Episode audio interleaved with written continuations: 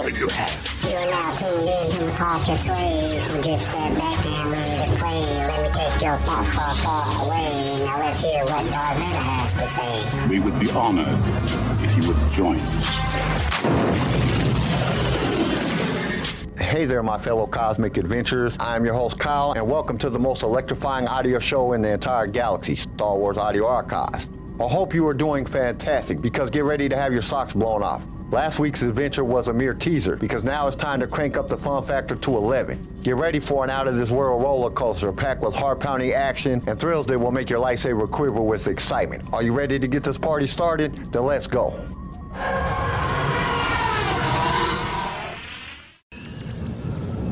It's cold, Mag said, shivering and looking around as if for verification from the others. Feels good, though, doesn't it, after all that? Kindra didn't say anything. They had just stepped out of the tunnel, she and Mags and Hartwig, with Master Harakan silently bringing up the rear. Hartwig had taken Rat's lightsaber, scrubbing the handle with the first handful of snow he could scoop up. But no matter how hard he tried, he couldn't get the stain to go away. Are we going to talk about what happened back there? Mags asked. What? Kindra said. You have something you need to say? They all turned around to look at Hartwig, standing several meters behind them, still inside the tunnel so that half his face remained in darkness. With Rat, Mag said. He... Rat got turned, Hartwig said, emerging into the vague gray glow of the twilight air, breath pluming from his lips. It was the first time he'd spoken since they chopped their way through the barrier, and his voice sounded different. Thick and strange. He changed into one of them, and Master Harakan boxed him, and I got his lightsaber. End of story. Another day is here, and you're ready for it. What to wear? Check. Breakfast, lunch, and dinner? Check. Planning for what's next and how to save for it? That's where Bank of America can help. For your financial to-dos, Bank of America has experts ready to help get you closer to your goals. Get started at one of our local financial centers or twenty-four seven in our mobile banking app. Find a location near you at bankofamerica.com slash talk to us. What would you like the power to do? Mobile banking requires downloading the app and is only available for select devices. Message and data rates may apply. Bank of America N A, member F D I C. What about us? Mags asked. None of us was bitten, as far as I can tell. Hartwig looked around as if waiting to see if the others would contradict him. You okay? Mags nodded. Kindra, you have something you need to come clean about? She didn't look around. Kindra! Silence. Hey. Hartwig walked over, pushing past Mags, and grabbed her shoulder, swinging her hard toward him. I'm talking to you. Kindra snapped around on him, her eyes brittle pellets. I'm clean. You're sure? Hartwig hadn't lowered his hands. What's that on your neck? Very funny. You think I'm joking? He waited while Kindra reached up and touched her throat. Perhaps a centimeter lateral to the jugular. She winced at the open wound, drew back her hand, and looked at the scarlet stain on her index finger. Standing apart from them, a little distance away, Master Harakan watched without saying anything. Just a cut, she said. A piece of the electrical fixture. You don't know that, Hartwig said. You don't think I'd remember being bitten? I think, he held her gaze, that there was a lot of infected blood flying around, and if some of it splashed in there, then I'd already be screaming and ripping your guts out, Kindra snapped, which I'm not, no matter how much I'd like to. So if you're done casting baseless aspersions, you were ready to kill me back there over a lightsaber, Hartwig said. Seems to me that it's in the group's best interest if we took you out of the equation now. He glanced at the Sith Master. Right, Master Harakan? Harakan didn't have a chance to reply before Kindra cut in again. Is this really what you want? She asked Hartwig, blade ready. We've sparred enough times in the training arena. You know how it's going to go down. Hartwig didn't answer, just stared at her, shoulders rising and falling with every breath, his face betraying no trace of emotion. The wind flung another thin gust of snow between them, and Kindra felt the cut beginning to ache on her throat. Make a move, she said. You first. Wait, Mag said. Nobody knows what the incubation period for this thing is, right? Hartwig didn't take his eyes off Kindra. Seemed pretty fast with Ra'at. Yeah, but Ra'at got tagged firsthand. Maybe accidental exposure takes longer. Kindra could hear Mag's voice growing more confident as he spoke, warming to his own argument. Point is, we don't know. So before somebody does something stupid, how about we all take a step back, strip down, and make sure nobody's got any open cuts that could have gotten contaminated blood in them? He looked back at Combat Master Harakan, who still had not spoken. What do you think? Harakan nodded. Yes, he said. Strip down? Kindra's expression had already gone from bellicose to incredulous. You're asking me to take my clothes off. It's the only way to be sure. He glanced at Hartwig. You agree to that? Why not? Hartwig shrugged. I've got nothing to hide. He yanked off his tunic and the uniform shirt beneath it, then shoved his pants down to his ankles. In front of him, Kindra had already slipped out of her coat, keeping her bare arms crossed over her chest, gazing back defiantly at the others. That's as far as I'm going. Hartwig rolled his eyes and turned back to Mags, who stood shivering in his shorts and boots, clutching a wad of balled-up clothes against him like a small child that had gone to sleep. Behind him, bare-chested, stood Master Harakan. The combat master had also stripped to the waist, without being asked, revealing a broad, well-muscled physique hardened by scar tissue, strange tattoos, and decades of intense physical conditioning. His head was bowed, as if he was inspecting something in the snow. Looks like we're all clean, Hartwig said. So I guess that means we... Master Harakan raised his head. The crooked slash of his grin on his face seemed to cut almost diagonally across the entire width of his head. Blood had already started streaming down on either side of his mouth, where he'd gnawed his own lips open. There was nothing human in his eyes. With a shapeless noise that was half shout, half gasp, Hartwig fumbled for his lightsaber and dropped it in the snow. He bent down, scrambling to pick it up, but succeeded only in pushing it deeper. In less than a second, Harakan was on him. He grabbed Hartwig's head and buried his teeth in the student's throat, ripping out a mouthful of tissue and cartilage. Kindra watched wild, looping parabolas of blood spurting high in the air around him, like a miniature fountain that had been turned on directly beneath Hartwig's chin. Hartwig staggered backward, hands up, blinking at the Sith Master as he whipped around to face him.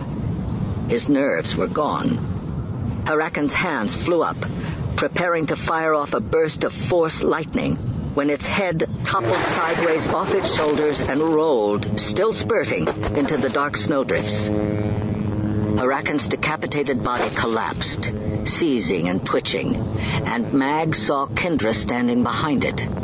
She gripped the lightsaber in both hands with absolute steadiness. Thanks, Mags breathed. Forget it. She walked over to Harakan's still snarling head and chopped it straight down the middle. That one's all yours. Mags looked back around at Hartwig's corpse. Its ripped open throat spilled out sloppily across the snow like a losing hand of Pazak. The thing was already starting to come back. It was squirming in place, shifting its arms and legs, preparing to sit up again. Listless bubbling and gurgling sounds issued from the hole in its neck. You gonna take care of that? Kindra asked. Mags took a breath and swung his own lightsaber down on Hartwig's corpse, carving its torso open from throat to groin. Gazing down at him, Kindra realized she could see the black, still pulsing gristle of the thing's dead heart laboring stupidly onward, gasping for one more beat. What she felt more than anything at that moment was revulsion at the human machine's mindless commitment to endure and endure and endure. Is it down? She asked. Mags didn't answer. Is it down? Mags went to work with the lightsaber again, and this time it took the Hartwig thing's head off at the shoulders. The head dangled for a moment on one remaining ribbon of flesh, then dropped away. A few listless dribbles of boiled blood leaked like tears from the sheared-off arteries, black as used oil, before they cauterized completely. Now it's down, he said.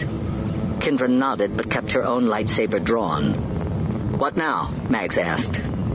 I'm leaving, she said. You're staying here. Mags blinked. What? Kendra's lightsaber slashed out from the back, catching him across the hamstrings, shearing through tendons just above the ankle. Mags shrieked and slipped, arms pinwheeling, all balance gone.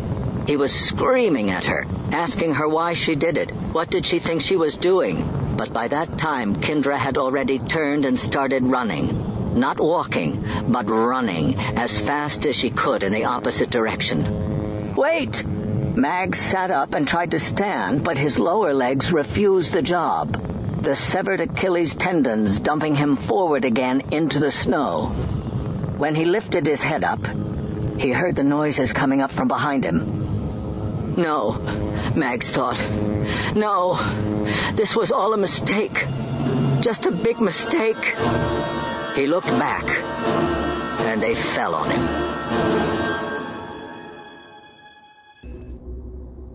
After twenty minutes of wandering through the library, Zoe had to admit that she was utterly lost. At first, the voice of the orchid had drawn her onward as she'd entered the high doorway and followed the main concourse through room after room, some with ceilings so high that she couldn't see them, others so cramped that she had to bend down just to pass through. Irregularity was the only design here, symmetry fractured by age and weather. With every step, the subterranean air had grown steadily colder, and Zoe was acutely aware of traveling not just forward, but downward, as though the library's depths sank without boundary into the very core of the planet. She could feel the air in her lungs and taste the oxidized flavor of metal shavings. The only remaining light came from the torches and lamps mounted high overhead. The only sound was the crunch of her footsteps. Even at these depths, snow had found its way inevitably through the cracks and broken places, stirring wraith-like and restless in the low whine of the wind. When she looked back, she saw her footprints leading down the hallway, one lonely set of tracks gleaming in the torchlight. Who lit these torches, she wondered, and who kept them burning? Tulka had refused to follow her here, leaving her to go alone. When she'd confronted him about it and said, "Let me get this straight. You'll walk into a Sith Lord's tower, but you won't go into a library," he'd merely nodded and planted his feet, telling her that he knew a trap when he saw one. Zoe had protested. She knew the sound of the orchid's voice calling to her. But now she was beginning to wonder if he was right to stay away. The orchid would never deliberately put you in danger. You know that. Yes, she did. And yet, up ahead, a vast cathedral-ceilinged room spread open, flickering in the light of a few sparsely placed torches. Faintly, she thought she smelled smoke and burning flimsoplast. She looked right and left, allowing her attention to be drawn upward and upward farther, straining to encompass the shelves and their apparently endless holdings. Another gust of wind whipped through the open space, stirring the old, dry snow that lay here and there in random accumulations along the tiled floor. Zoe paused. She hadn't heard the voice of the orchid in several minutes. Not for the first time, she wondered if she could find her way back if she had to. She supposed that she might be able to follow her own tracks back out if the draft from the cracks in the walls hadn't already smoothed them away. There were plenty of hiding places here if she ran into trouble, but what if the trouble was waiting for her in one of them? Something touched her face, cold and knowing. Zoe froze and held her breath, staring into the empty space immediately in front of her nose. There was nothing visible there, yet she felt its presence. An unseen leather-gloved hand stroking her cheek, running over the length of her jaw and down to her throat, searching out her soft areas with the intimacy of a lover.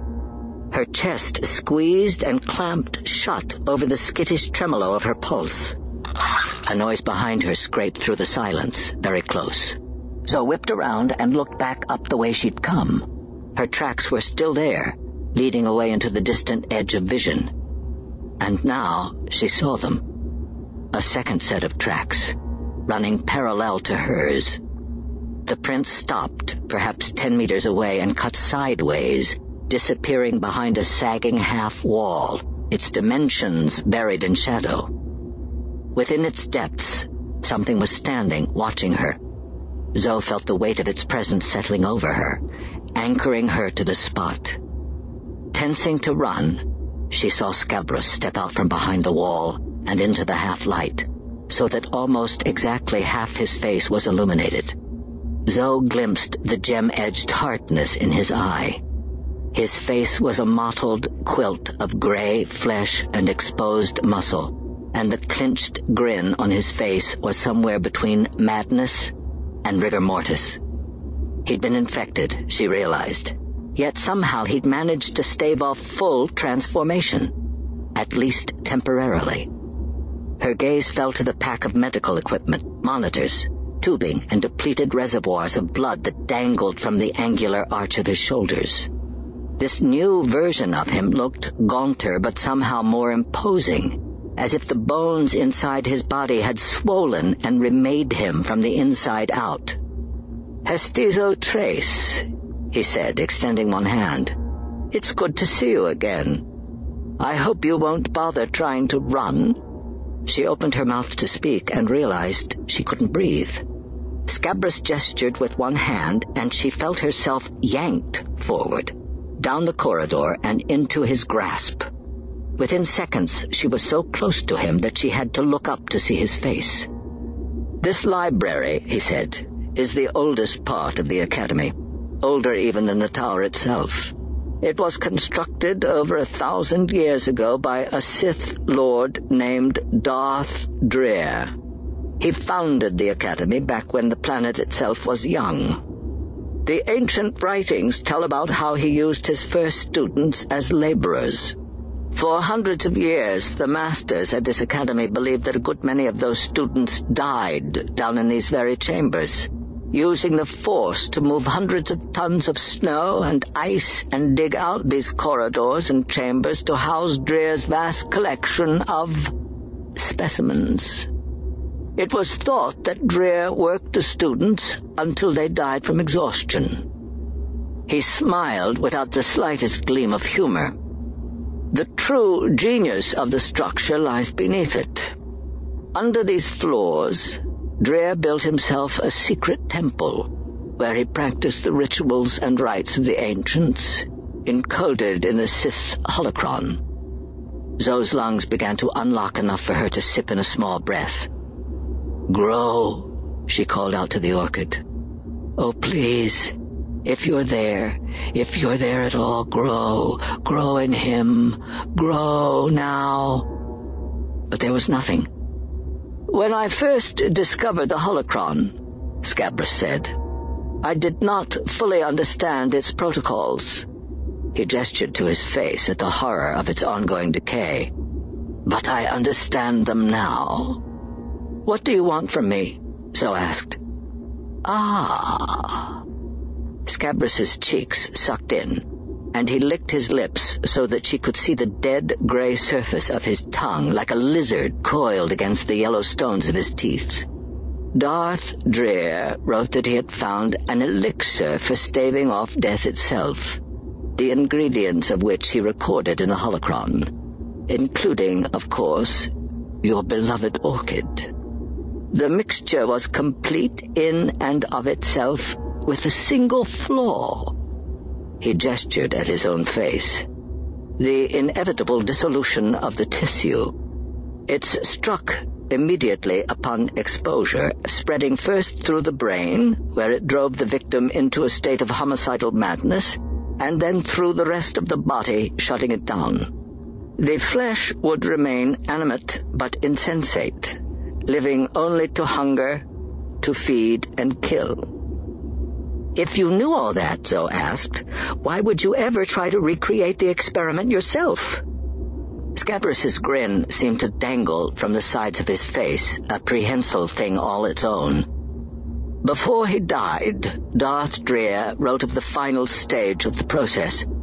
the step that he himself was never able to achieve. He dispatched his sentries to a nearby planet to abduct a Jedi and bring him to the secret temple underneath the library. After ingesting the elixir, in the final hours before his body gave in completely, under exactly the right circumstances and conditions, Drear planned to use a ceremonial Sith sword to cut open the Jedi's chest while he was still alive and eat his heart. Only then, with that final infusion of midi-chlorians still warm from the Jedi's blood, would the decay process be held back, granting the Sith Lord his ultimate immortality. Zoe stared at him. She couldn't move, couldn't breathe. Unfortunately, Scabro said, the sentries failed to bring back a Jedi with a suitable quantity of midi-chlorians in his bloodstream before Drear's disease overtook him. But tonight, with your assistance, I am in the unique position of being able to fulfill that destiny personally. Zoe felt something curl around her arms, snapping them back with a sharp jerk and forcing her shoulder blades back. Thick green vines had looped over her elbows and squirmed up her sides. She craned her neck to the right, and when she looked around, she saw them. The dead ones. The corpses that she had faced on the rocky overhang outside the tower. Their heads were still gone, blown off their shoulders. Instead, the riot of catastrophic vegetation that she had coaxed from inside their skulls had grown more profuse since she'd seen them last, grown with utter abandon. These were the runners and vines that had ensnared her now, stretching from the stumps of their necks, dozens of slick green ropes gripping her arms and holding her fast. As Zoe stared at them, she saw, to her immeasurable horror, that the stems were topped with dozens of tiny black orchids budding everywhere. In her mind, she could hear the flowers hissing and shrieking, crackling hysterically, hungrily, insanely. They pricked her arms like thirsty syringes, questing after her blood. No, she thought. No, no, please. You grew them, Scabra said. How lovely that they recognize you. The headless, vine-stricken corpses pushed in closer, groping and shoving until Zoe realized that she could smell them. They stank like a freshly disinterred grave, full of black dirt and mold and rotten meat. She felt their cold skin pushing against her even as the vines constricted tighter around her arms, squeezing, twisting, pinching her skin. Scabrous stepped forward, shoulders rising up until he towered over the things. His mouth opened wide, and he screamed. His breath was fetid, the breath of a thing that had already died and was decaying from the inside out. Zoe felt the things responding immediately to the scream, recoiling, pulling her back with them. And when they screamed their response, it was a terrible, throatless noise that came throbbing up from their severed necks, vibrating up and out of the stalks, one solid blast of high-pitched sound that rose, shifted frequency, and dropped again, a message composed entirely of high-pitched, almost ultrasonic oscillation. They swung her around. In an act of pure desperation, some part of her must have already known she would fail. Zoe tried to use the force on them, tried to reach out and connect with the plant presence inside them. At the instant she made contact, a sharp jolt of toxic energy crackled through her, slamming through her brain like an ice axe and making her cry out loud. The inner landscape of her eyelids swirled with sear colors, shades of burnt bronze and anemic yellow. The vines were dragging her down the corridor of the library, across the cold floor. Zoe's eyes widened. Up ahead, a great rectilinear hole gaped open in the floor to reveal a shadowy pit whose depths seemed bottomless, even from here. Yet there were strange lights below, shimmering from deep within. And she knew where she was going. Under these floors, Drear built himself a secret temple where he practiced the rituals and rites of the ancients.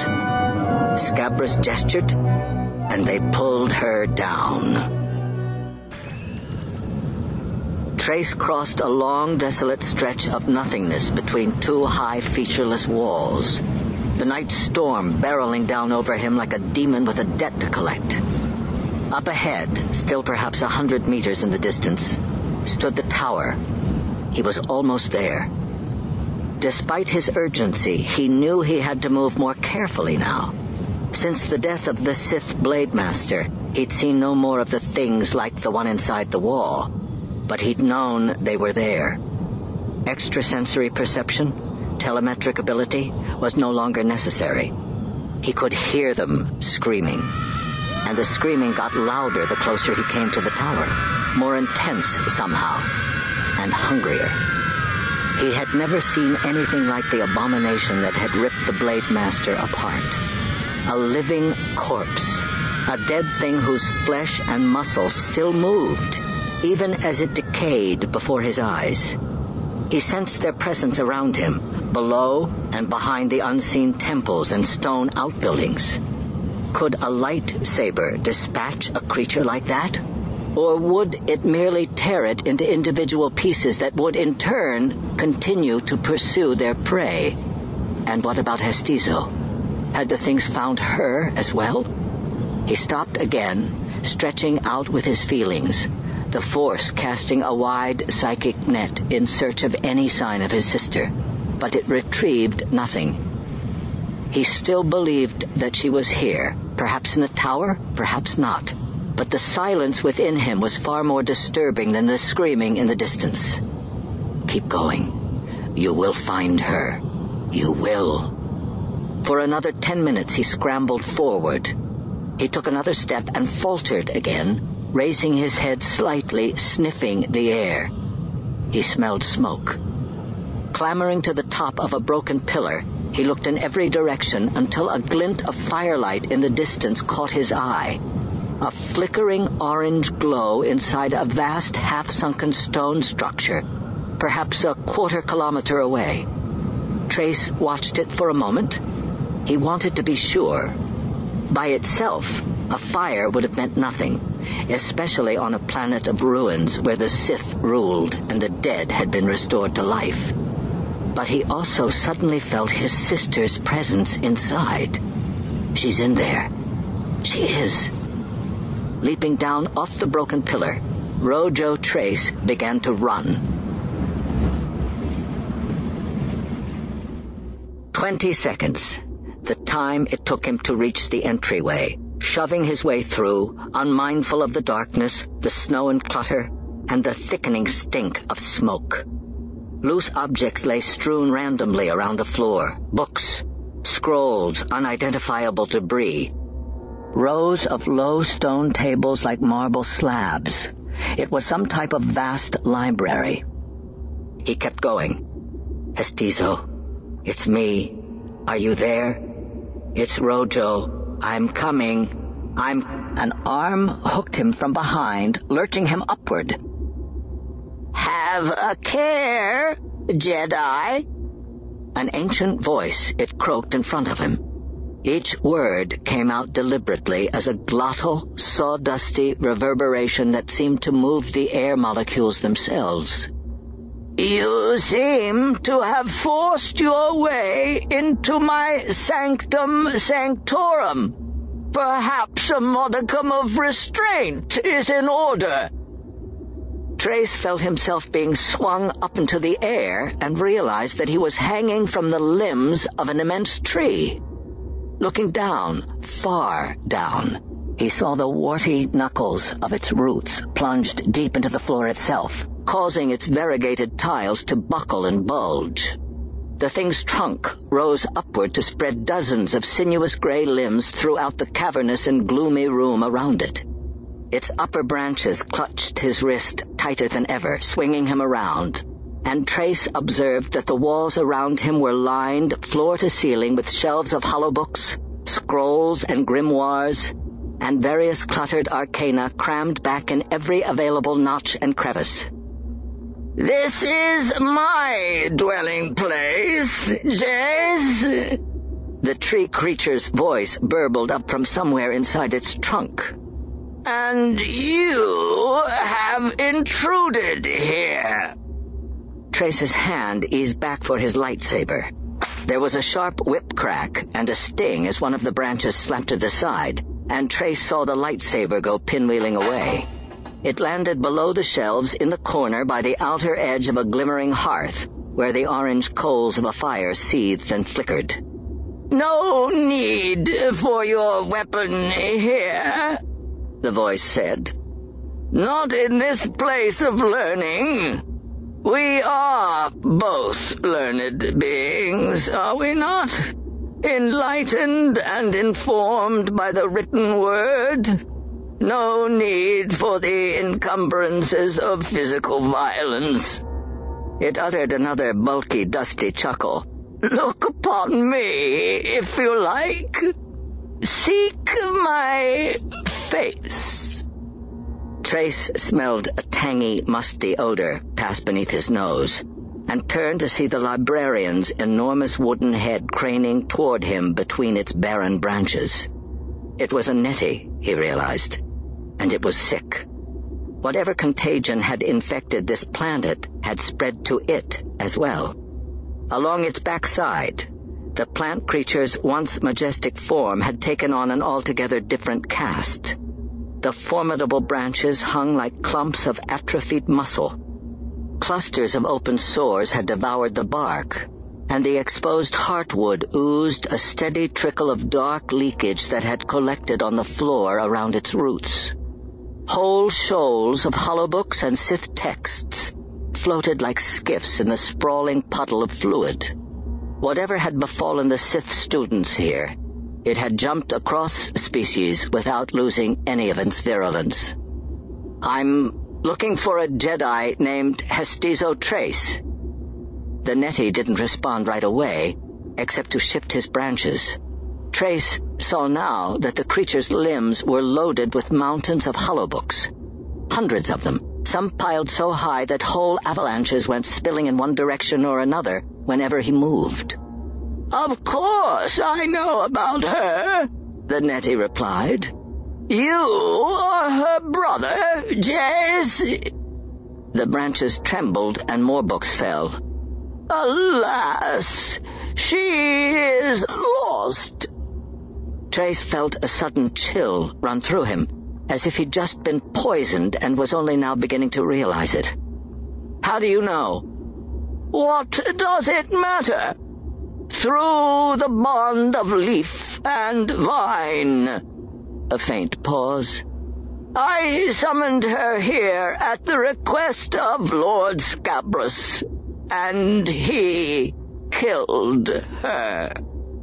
"You're lying." "Am I now?" The withered face didn't seem overly offended by the accusation. If anything, it looked intrigued. "You don't sound so sure of yourself, Jedi. Not so sure at all. I have lived for more than a thousand years, and now I have come to glimpse my final hours. Perhaps before I pass into the next stage of my evolutionary development, you would like to peer inside my mind and see whether or not I'm telling the truth?" Trace started to say something, but his voice broke off. The branch around his wrist clasped harder, turning him idly around, gouging into the bone. Archaic limbs rustled behind him, and he smelled a different odor coming out of them now, something far worse than the thing's breath. It was the enormous, boggy stench of the disease, something deeply and profoundly wrong. "Go on," the Nettie said. It sounded almost giddy now. "Look into my mind, Jedi. See what awaits you there. Seek my face.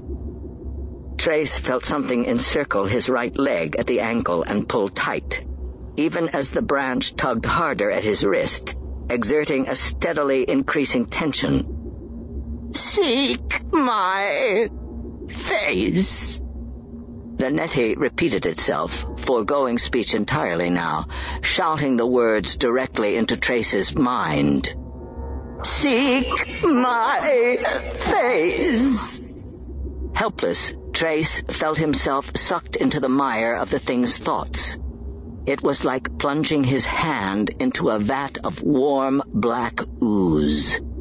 He groped for a moment in total blindness, trying to make some sense of the random shapes and impressions swimming around him in the Nettie's palatial memory.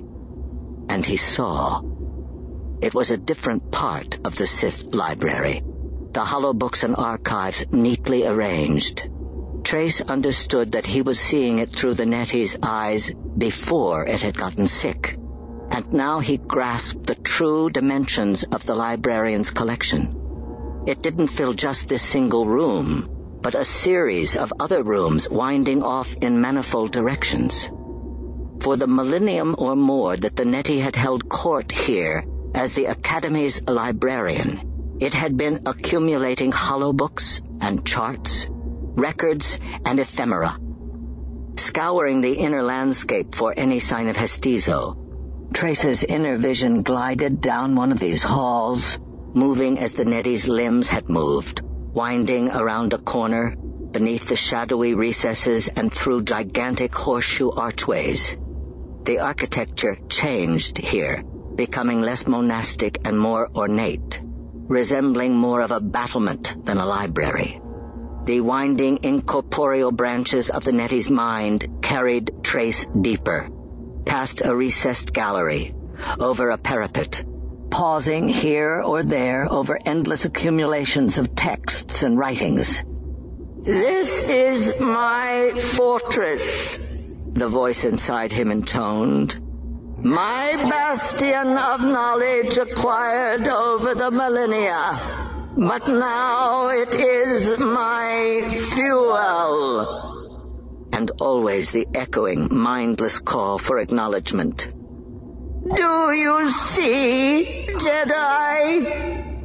Do you understand fuel? And Trace felt himself nodding in perfect understanding. He did see. The Force help him. He did. Whether or not he had actually become the Nettie in that moment, he wasn't sure. But their consciousness had melded, the two of them sharing a fundamental commonality that transcended simple thought and expression. He heard strange noises in his head, plosives and sibilants, making a somehow familiar name. Dale Liss. It was the librarian's name, Trace realized, his patronymic, and somehow knew that on his home planet it meant lover of knowledge, a perfect choice for... All at once, the quality of light changed. The memory grew brittle, harsher, more severe. An opening in the floor, a chasm of immeasurable depth leading down into silent gray volumes of cold subterranean space. Here, at the bottom, Trace saw a hooded silhouette standing in a dusty shaft of overhead light, surrounded by piles of rubble. Part of the wall had collapsed or been torn away to reveal a hidden chamber inside it. A hidden Sith temple. The cloaked figure fell to his knees and knelt there, face hidden from view, galvanized by whatever he saw. Trace watched as the man reached in with both hands to take out a large gray case, ornately filigreed with hieroglyphs, glinting in the meager light. A moment of stillness shivered past. Then the figure turned the case on its side, smooth pink hands. They slid over it to find a recessed release switch and activated it. The box sprang open, and in that instant, Trace caught sight of a black pyramidal shape, its depthless surface reflecting back no light. only the pale face of the man gazing raptly into it. A Sith holocron, Trace thought, here in this library. This is where Darth Scabros found. The pyramid was vibrating ever so slightly, and Trace saw the man's reflection change as his lips moved, murmuring words he couldn't hear. The pyramid began to vibrate more steadily, practically purring in the man's fondling embrace.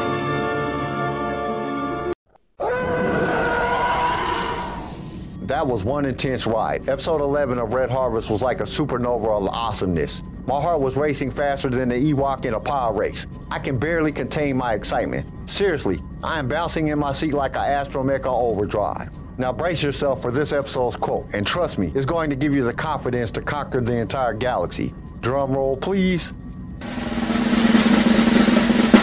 These inspiring words come to us from Herman Cain. He said, success is not the key to happiness. Happiness is the key to success. So think about it like this. If you love what you are doing, you will be successful. Herman's quote challenges the conventional notion that success alone leads to happiness and asserts that happiness is, in fact, the catalyst for achieving success.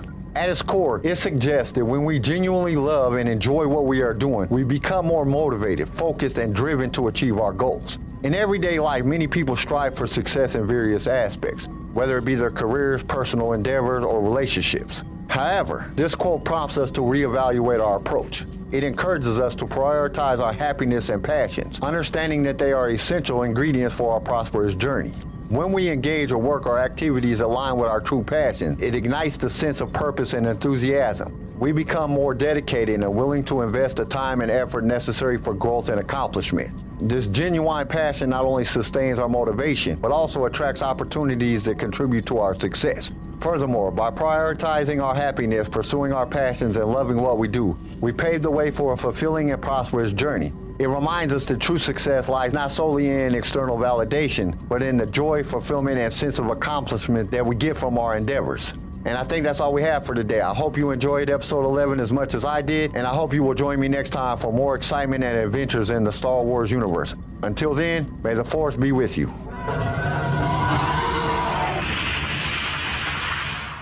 Thank you for listening to Star Wars Audio Archives. Join us next time for more Star Wars adventures. If you would like to listen to other episodes of the show, you can follow us on your favorite podcast directory. If you enjoyed the show, we would greatly appreciate a five-star review. Once again, thank you for listening, and may the Force be with you.